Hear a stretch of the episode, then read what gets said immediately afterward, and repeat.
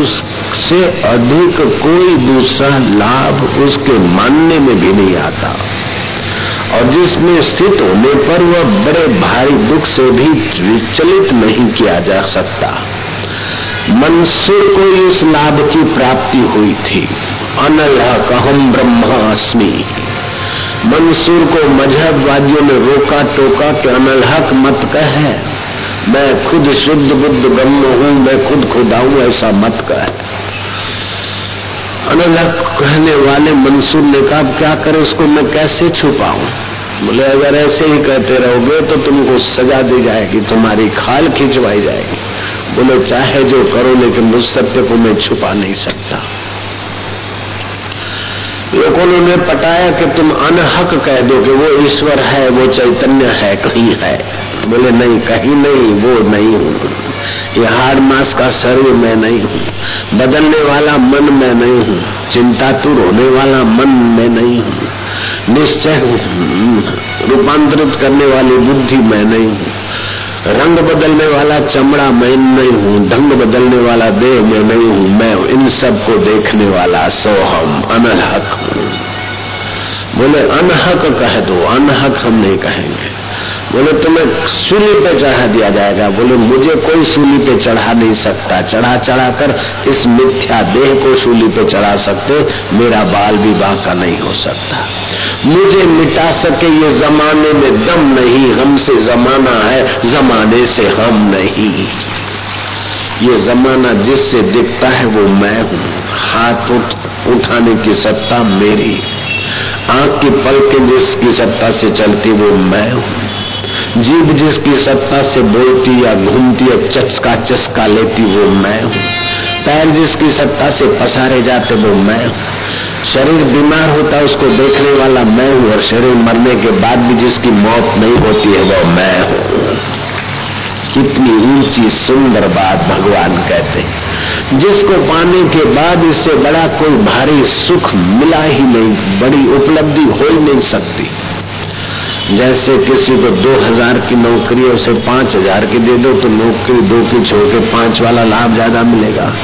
पाँच वाले को पच्चीस हज़ार की नौकरी के साथ लाभ ज़्यादा दिखेगा। पच्चीस वाले को राष्ट्रपति बना दो तो फिर वो पच्चीस हज़ार की नौकरी क्या है उसकी नज़र में? राष्ट्रपति का लाभ बड़ा लगेगा उसको। लेकिन राष्ट्रपति का लाभ तो हो गया, उसके बाद भी शरीर तो नश्वर है और कुर्सी भी छोड़नी पड़ती। देवलोक में पहुँच गए, देव बन गए। लेकिन देवता के लाभ से भी कोई बड़ा लाभ है। अब थोड़ा सा आप सूक्ष्म बात समझे।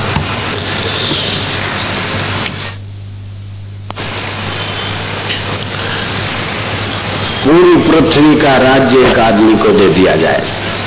शरीर से तंदुरुस्त हो। हर साल वोट फॉर मी की भीख न मांगनी पड़े। तो मानवीय सुख की पराकाष्ठा हो गई। इससे बड़ा मनुष्य लोक में कोई सुख नहीं हो सकता है। अभी तो मैं समझो प्राइम मिनिस्टर हो गया तो अमेरिका जाना हो तो उनकी सम्मति के बिना नहीं जा सकता हूँ। जयराम जी, उनको यहाँ आना है तो हमारी सम्मति के बिना वो नहीं आ सकते। कल्पना करो कि पूरे धरती का राज्य एक व्यक्ति को मेरे को मिल गया।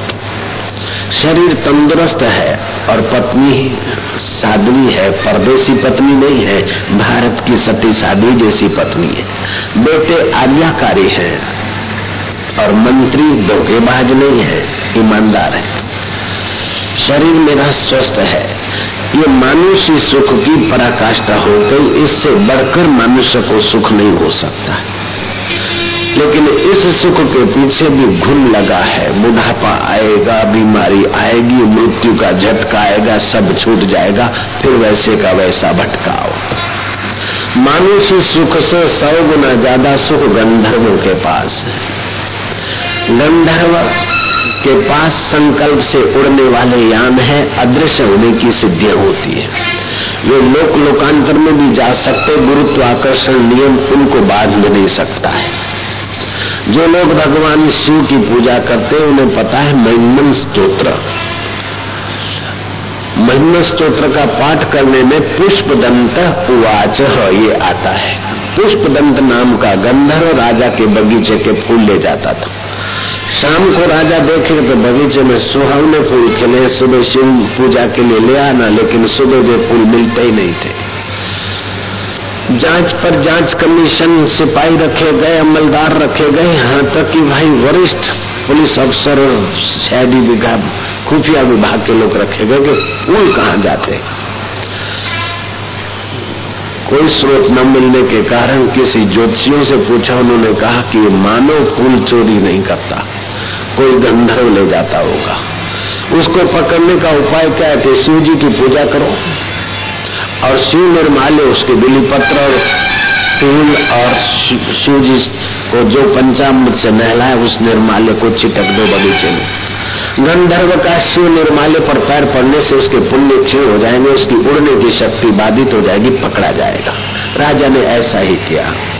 पुष्प दंत नाम का गंधर्व फूल तोड़कर अपने विमान में बैठा, लेकिन विमान उठे ही नहीं। घबराया सुबह हो गई, ये क्या?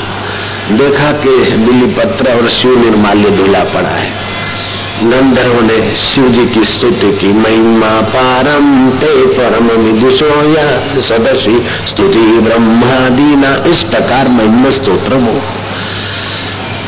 उच्चारित करता करता लिखता गया। जब महिमा भगवान की गाकर थोड़ा शांत हुआ तो उस आत्म चैतन्य शिव की सत्ता से उसके पुण्य उभरे और उसका विमान पूर्ववत हो गया और वह अदृश्य हो गए राजा ने देखा कि ये पकड़ा तो जाता, लेकिन उसने शीर्ष स्तुति की इसलिए उसका पुण्य फिर उभर गया है।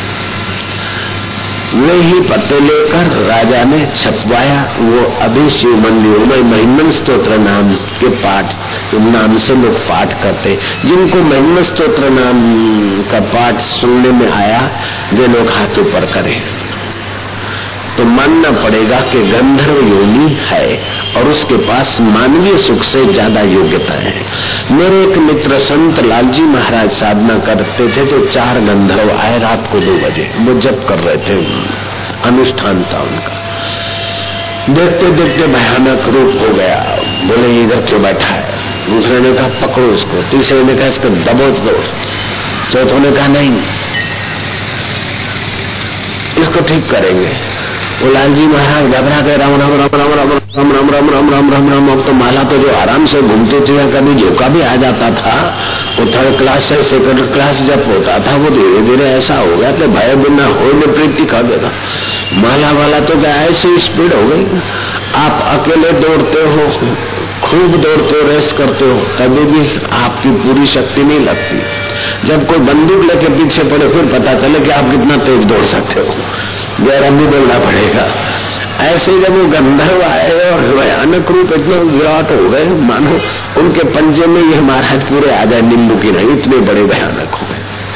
रम रम रम रम रम रम रम रम दस बीस मिनट बीत गए, धीरे से आँख खोली तो देखा कि मुकुट और कुंडल धारी बड़े, सौम्य, सुंदर, देखते देखते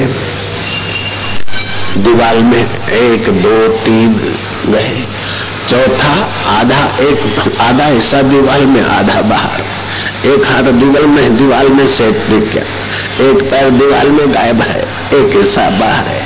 मुँह केवल बाहर है, कहते तू डरना नहीं, तेरी परीक्षा लेने आए थे, हम गंदर में विचरण करने आए थे। बोले, अब क्या डरना नहीं, डरा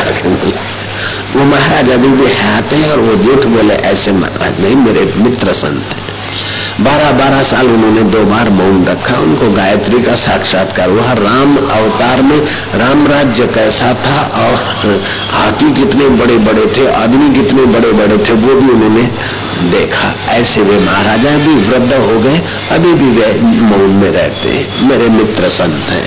कभी कभार मेरे आश्रम में आते मैं भी उनके पास जाता हूँ। मैं रद्दा किनारे रहते तो इस युग में भी ये गंधर्व आदि योनिया है और पहले भी थी। तो मानुषी सुख से सौ गुना ज़्यादा सुख गंधर्वों को है। गंधर्वों से सौ गुना ज़्यादा सुख।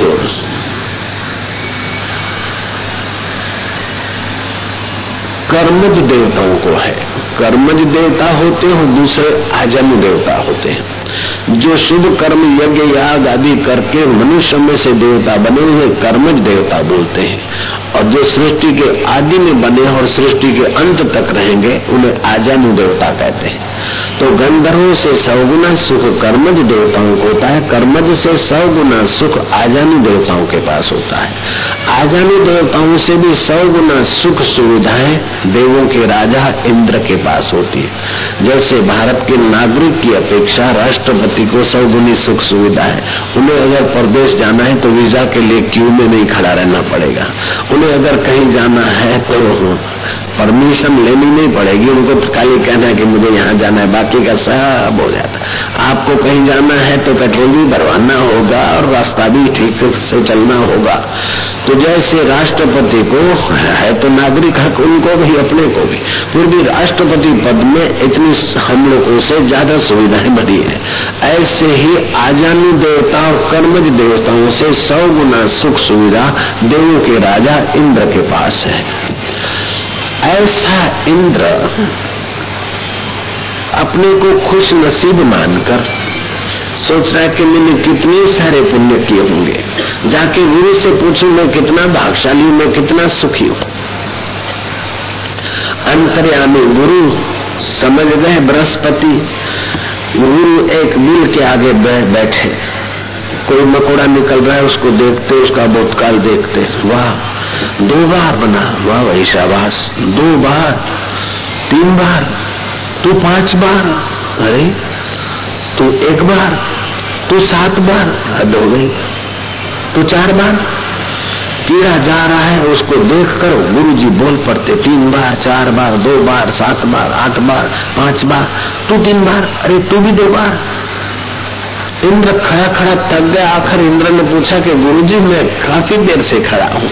आप इन कीड़ों को देखकर दो बार, एक बार, पाँच बार, सात बार, तीन बार, नौ बार, फिर तू दो बार। दो बार वालों को भी कई बार देखा आपने, तीन बार वालों को देखा। गुरुजी, मेरे को तो नहीं देखे आपने। ये क्या देख रहे थे गुरुदेव? गुरुदेव ने कहा कि कोई एक बार इंद्र बना है तो कोई दो बार इंद्र बना कोई पाँच बार इंद्र बना तो कोई सात बार इंद्र बना। और इंद्र पद भोग भोग के फिर नीचे आए और कीड़े बने और अभी रेंग रहे हैं। मैं इनकी ही भूतकाल को देख रहा हूँ, भैया। तो इस नकली स्थूल शरीर को अथवा सूक्ष्म शरीर को या कारण शरीर को मैं और मेरा मानकर कितनी भी सुविधा हो जाए, कितना भी भोग मिल जाए, लेकिन आखिर या तो वो भोग चला जाएगा या तो भोगने वाले की स्थिति चली जाएगी। बदल जाएँगे। या तो धन सेठ छोड़ के चला जाएगा, या तो सेठ को धन छोड़ के चला जाएगा, या तो लवरी लवर को छोड़ के भाग जाएगी, या तो लवर लवरी को छोड़कर रवाना हो जाएगा। जय राम जी की। या तो बेटा बाप को छोड़कर चला जाएगा भगवान के पास, या तो बाप बेटे को छोड़ के चला जाएगा। दुनिया के जो मज़े हैं, हरगिज कम न होंगे, चर्चे यही रहेंगे, अफसोस हम न होंगे। हम जब न हो जाए, उसके पहले जान बूझकर हम उस परमेश्वर में न होने की तैयारी करे तो परम लाभ हो जाता है। जैसे लूण की पुतली सागर में खो जाए तो सागर हो जाए, ऐसे जीवात्मा सदगुरुओं का ज्ञान पाकर उस परमेश्वर में खोने की कला सीख ले तो जो लाभ होता है उस लाभ से कभी गिरने का दुर्भाग्य नहीं आता। जिस लाभ से कोई बड़ा लाभ नहीं और जिस लाभ में टिकने के बाद बड़े भारी दुख से भी वो चलित नहीं होगा। मंसूर को वो लाभ हो गया था सुखदेव जी महाराज को वो लाभ हो गया था। शिव जी उसी लाभ में महादेव होकर पूजे जाते हैं और श्री कृष्ण उसी लाभ में प्रेमा अवतार होकर पूजे जाते हैं। झूलेलाल उसी लाभ में सिंधी भाइयों से सम्मानित होते हैं। गोरखनाथ उसी लाभ से संपन्न होकर अमर गोरखनाथ होकर पूजे जाते हैं। मदालसा रानी ने उस लाभ को पा लिया था और मदालसा ने शपथ ली कि मेरे कुक से पैदा होने वाले बच्चों को ये लाभ न कराया तो मैं माँ किस काम की? मेरे कुख से जन्मे और फिर भोगे और फिर गिरे और किसी के कुख में जाकर उल्टे टंगे, दो पैर वाली माँ मिले या चार पैर वाली माँ मिले, जब मेरे जैसी माँ मिले, फिर उनको किसी चार पैर वाली माँ के गर्भ में लटकना पड़े तो धिक्कार है मुझे माँ होने में। मैं अपने हर बच्चे को वो परम लाभ कराऊँगी। मदालसा के कुख से जब बालक जन्मता, उसको जब दूध पिलाती तो बचपन से ही लोरी देती। वशिष्ठ महाराज कहते हैं कि बाल्यकाल से अगर उस आत्मज्ञान का प्रसाद दिया जाए तो बड़े थोड़े समय में ही जीव अपने शुद्ध स्वभाव को पा लेता है। ये गलत संस्कार पड़ गए, जरा इतना कर लू, जरा इतना भोग लू, जरा इतना पालू, इस प्रकार गलत संस्कार पड़ गए, इसलिए ज़्यादा मेहनत होती नहीं तो अपने आत्म सुख को पाने में इतनी मेहनत की ज़रूरत नहीं है। महावीर और बुद्ध के चरणों में, बुद्ध के चरणों में दस हज़ार लोग भिक्षुक बनकर ध्यान करते थे। और महावीर के चरणों में चालीस चालीस हज़ार लोग बैठकर ध्यान करते थे। क्यों चालीस हज़ार तक लोग साधु हो गए? कि महावीर और बुद्ध ने रिवर्स ध्यान का मार्ग अपनाया था। कोई भी आते उनको सत्संग सुना के रिवर्स ध्यान के तरफ़ प्रोत्साहित करते जब रिवर्स ध्यान करते तो माता के गर्भ में कैसे थे, वो जब हालत दिखती तो राजा को राज से वैराग हो जाता। सेठ को अपना सेठ कहलाने से उबान आती, क्या है तेरे की यह हालत थी हमारी?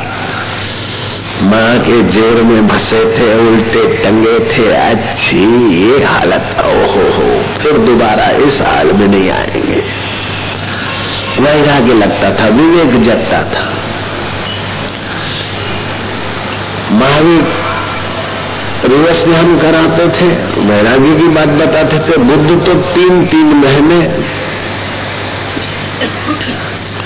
अनासती योग कराते हैं। अनासति योग क्या सादृश्य योग कराते अनासति योग कराते। कि जाओ, आज चले जाओ शमशान में। वहीं बैठे रहो। जब भी मुर्दा आता है तो ये भावना करो कि ये ये शरीर और ये शरीर एक है, मैं जल रहा हूँ ये टांग गिरी ये जत्था बबुक बबुक जली एक खोपड़ी फटी, मर गए।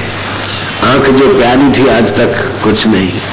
नाक जो सुंदर सुहावना लंबा था, तोते की चोट जैसा सौंदर्य दिखा रहा था, वो मिट्टी में मिल गया, बस। मुजाए जो संवारे रहे थे संवारे रहे थे। गहने गांठे पहने थे वो मुजाए बस भभुक भभुक जल गई। बस। मुर्दा जले और समझो कि मुर्दे का शरीर कुछ एक, एक दिन पहले ऐसा ही था मेरे जैसा। ये हो रहा उससे सादृश्य योग करो। तो फिर तुम्हें कोई कह दे तुम तुम बड़े सुंदर हो तो तुम्हें याद आएगा कि ये राख की डिपोजिट है। लोग बोलते हैं कि मेरे तीन लड़कियाँ हैं, दो लड़के हैं। संत बोलते झूठी बात है। लड़कियाँ तेरी नहीं, लड़कियाँ तो जमाइयों की डिपॉजिट है, तू उन्हें खिला, पिला, पढ़ा, लिखा। समय आकर जमाइयों को दे और लड़की भी दे दे, पैसे भी दे दे, मत्था टेक ले। और धी ले जाएँगे जमाई और बेटे बेटे मेरे भूल जा। बेटे तेरे नहीं, बेटे तो बहुओं के हैं। दी ले दे जमाई और बेटे ले जान बहू और बॉडी ले जान शमशान तेरा तो परमात्मा है और तू परमात्मा का है भैया? बाकी सब धोखा ही धोखा है। मेरा मकान है, मेरा ये प्लॉट है। मैं ये स्कूल बनाऊँगा। ठीक है, ऊपर ऊपर से करो, अंदर से समझो कि सब यहीं का है। पड़ा रहेगा माल खजाना छोड़ त्रियासुत जाना है। कर सत्संग अभी से प्यारे, नहीं तो फिर पछताना है। किला पिला के देह बढ़ाई, वो भी अग्नि में जलाना है। मत कर रे गर्व गुमान, गुलाबी रंग उड़ी जावे नो उड़ी जावे लोरे फीको पड़ी जावे गो, पाछो नहीं आवे गो, माटी में मरी जावे गो। कांदे लायो भाया काई नहीं जावे गो धन जो बन थारा ज़ोर जवानी, अठे मिली जावेगो। मत कर रे गर्व गुमान, पतंगी रंग उड़ जावेगो। इस प्रकार सादृश्य योग का। सादृश्य योग तीन महीने, छह महीने करते लोगों का अंदर का विवेक जग जाता। फिर अंधी दौड़ नहीं लगाते कि, हाश, इतना पाऊ। घंटी आगे मरू थी वैन लाऊं, और वैन आ आगे थाउज़ेंड लाऊं, अब फलानी लाऊं, अब ये लाऊं। आ गया तो आ गया, रह गया तो रह गया, चला गया तो चला गया, लेकिन अब तो उसी को पाऊँ। जयराम जी की उसी को पाऊँ, उसी को जानू। जे कर मिले तो राम मिले वो सब मिले तो छा थो दुनिया में दिल जो मतलब पूरो थो तो छा थो अगर मिले तो आराम में, आराम मिले और कुछ मिला तो क्या होगा दुनिया में मतलब पूरे भी हो तो आखिर कब तक?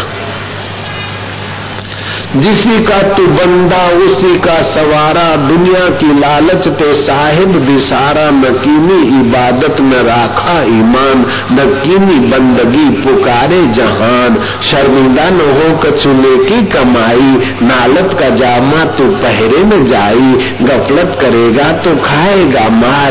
बेटी और बेटा लहेगा नसार दुनिया का दीवाना कहे मुल्क मेरा। आई मौत से पर न तेरा न मेरा।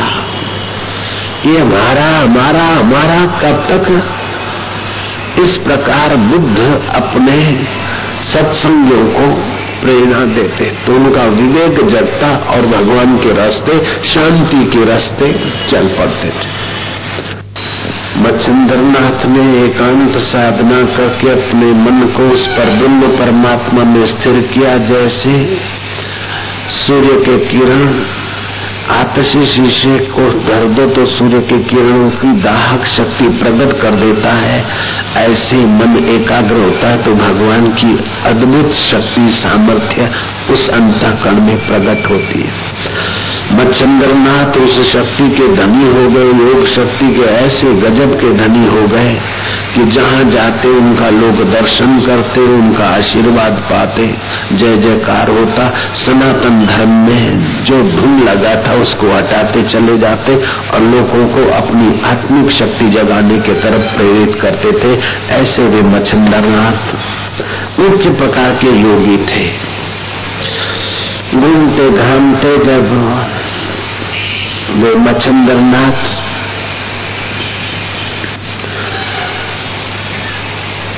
अवधि इलाके में पहुँचे, एक ब्राह्मणी के घर भिक्षाम देही का अलग जगाया। ब्राह्मणी ने मच्छंद्रनाथ को भिक्षा तो दी, लेकिन थोड़ी उदास थी। बोले, बेटा, क्यों उदास है? क्यों दुखी है? बोले, महाराज, और तो सब कुछ है। लेकिन सवा पाव मिट्टी की कमी। बोले, मैं अभी दे देता हूँ सवा पाव मिट्टी तेरे को। सिद्ध बहुत अभिमंत्रित करके दे दी, बोले, ले, हो जाएगा भगवान की दया। योग सामर्थ्य, संपन्न महापुरुषों के संकल्प में सामर्थ्य होता है। अब उस भोली ब्राह्मणी ने वो बहुत तो ले ली, पड़ोसनों ने पूछा कि वो जोगी के साथ क्या बातचीत कर रही थी और झूले में से क्या जोगी ने निकाल के दिया। उस भोली सीधी सादी ब्राह्मणी ने कहा कि जोगी ने मेरे को बबूत दिया है, अब मेरे को बालक होगा। मन चली माया कहने लगी, चल रही पगली कहीं की। राख खाने से अगर बेटे होते हो तो सारे लोग राख खा खा के बेटे वाले हो जाए। हम्म। राख खाने से बैठे हुए पगली कहीं की। दूसरी ने कहा हूँ अब तो क्या है कि बच्चा नहीं तो इसका दिमाग भी नहीं। हाँ, हाँ। राख से भी बैठे होते हैं। इस प्रकार उनकी श्रद्धा तोड़ दी। ये सारा जगत का व्यवहार श्रद्धा से चलता है। ये मेरा अब्बा जान है कि नहीं ये आप देखकर नहीं बोलते सुनकर श्रद्धा से बोलते कि ये मेरा बाप था। बाप है। मेरी फलानी जाति तुम देखकर नहीं बोलते हो, श्रद्धा से सुनकर ही बोलते हो। ड्राइवर पर भी श्रद्धा रखनी पड़ती है कि मुझे मसूरी पहुंचाएगा। कभी कभार मसूरी की जगह पर और जगह पहुँचा देते डॉक्टर। ड्राइवर लोग। डॉक्टर पर भी श्रद्धा करनी पड़ती कि ऑपरेशन करेगा, मुझे ठीक करेगा। ठीक करने की बजाय एकदम कहीं नियमपुरी पहुँचा देते हैं। फिर भी श्रद्धा करनी पड़ती श्रद्धा से चलता है। पायलटों पर हमें श्रद्धा करनी पड़ती जब हम जर्मनी गए, यूरोप गए हांगकांग गए, जहाँ भी गए तो पहले हमें पायलट पर श्रद्धा करनी पड़ी। हमारा जान, माल, फ़ाइल, ये, वो, सारा जो कुछ था, वो सब लगेज में दे दिया। और हम भी बैठ के जा अब तो पायलट के हाथ में 200-250 जिंदगियाँ हैं। हालाँकि पायलट कोई जोगी नहीं है, पायलट कोई सदगुरु नहीं है पायलट कोई महात्मा नहीं है। वो तो हमारे सामने शराब पी रहे कबाब खा रहे किस कर रहे हैं, वे विचार कर रहे हैं। ऐसे व्यक्तियों पर भी श्रद्धा रखते तो यहाँ से उठाकर लंदन रख देता है। लंदन से उठाकर अफ्रीका रख देता है। अफ्रीका से उठाकर फलानी जगह रख देता। जब यहाँ से उठाकर वहाँ रखने वाले पर भी तो श्रद्धा करनी पड़ती है। तो मिथ्या मय में से उठाकर पर ब्रह्म में पहुँचाने वाले शास्त्रों महापुरुष पर श्रद्धा नहीं करोगे तो क्या करोगे? इसलिए भगवान कृष्ण कहते हैं, श्रद्धावान लभते ज्ञानम तत्पर संयते इंद्रिया। श्रद्धा हो, फिर थोड़ी तत्परता भी हो। कुछ पाने की सत्य। और थोड़ा संयम भी हो। हल्की विचार, हल्का आकर्षण छोड़ दे। तो उसको परमात्मा को पा जाता है। इस माई की श्रद्धा तोड़ दी और माई ने क्या करा? सुबह बुहारी करते हुए देखा कि अब भूत खाने से, रात खाने से बेटा तो होगा नहीं। जो गोबर का ढगला फेंकने गए, वहाँ वो कचरा समझकर राख भी फेंक दी। समय बीतता चला गया। बारह वर्ष हो गए मच्छिंद्र नाथ आए, पूछा कि देवी, वो मुन्ना, वो बालक कहाँ है? बोले, महाराज, वो तो मेरे को पड़ोसनों ने ऐसा ऐसा बहका दिया और मैंने तो वो गो के गो गोबर के ढेर में डाल दिया है। मच्छिंद्र नाथ सिद्ध योगी थे, योग सामर्थ्य की कलाएँ भी जानते थे। मच्छिंद्र नाथ ने अपना मंत्र पढ़ा और संकल्प किया कि मेरी दी हुई राख व्यर्थ कैसे जाएगी? छुपा हुआ है गो के गोबर में। अलख निरंजन आ जा जैसे स्वप्न में तुम व्यक्ति बना देते हो, ऐसे ही विश्वामित्र ने योग के बल से कुछ सृष्टि में कुछ बना दिया था। सपने में तुम चीज़ें बना लेते हो, ऐसे विश्वामित्र ने योग बल से बाजरा बनाया। ब्रह्मा जी के योग बल से गेहूँ और चावल बने और विश्वामित्र के योग बल से बाजरा और मक्का बना है विश्वामित्र ने तो ये भी प्रोसेस चालू किया कि माँ के गर्भ में बेचारा दस महीने रहे, फिर जन्मे। इससे तो जैसे पेड़ से फल पैदा होते, ऐसे मनुष्यों को पैदा करेंगे। और उन्होंने योग शक्ति का कुछ प्रयोग भी किया। अब मनुष्य की खोपड़ी बनाने तक तो चला लेकिन आगे उनकी योग की गति नहीं रही, वही मनुष्य की खोपड़ी की जो उनकी योग साधना थी, वही आजकल नारियल, दो आँखें और तीसरे नाक का इलाज अहंकार देना, अपना सिर देने के बदले वो नारियल धर देते लोग ही हमारा हम अर्पण हो गए। तो ऐसा सारा बीज रूप में सामर्थ्य तुम्हारे में भी छुपा है। कि हाँ तो विलासी विश्वामित्र थे और लग गए तो महान योगी हो गए।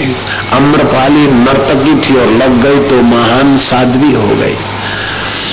वाल्मीकि तो बिल्कुल साधारण जीवन था और वाल्मीकि ऋषि हो गए। तुलसीदास पत्नी के चक्कर में इतने तो कामी थे कि वो नदी पार करने में मुर्दे का सहारा लिया और ये मुर्दा है ये भी पता नहीं चला। फिर भी जब लग गई रत्नावली की दो महीने की बात और जागृत हो गया अंदर अंतरात्मा तो महान संत तुलसीदास हो गए। अब उनको तो किसी को पत्नी का महीना तो किसी को नारद जी का महीना तो किसी को किसी का सत्संग, वो जग गए।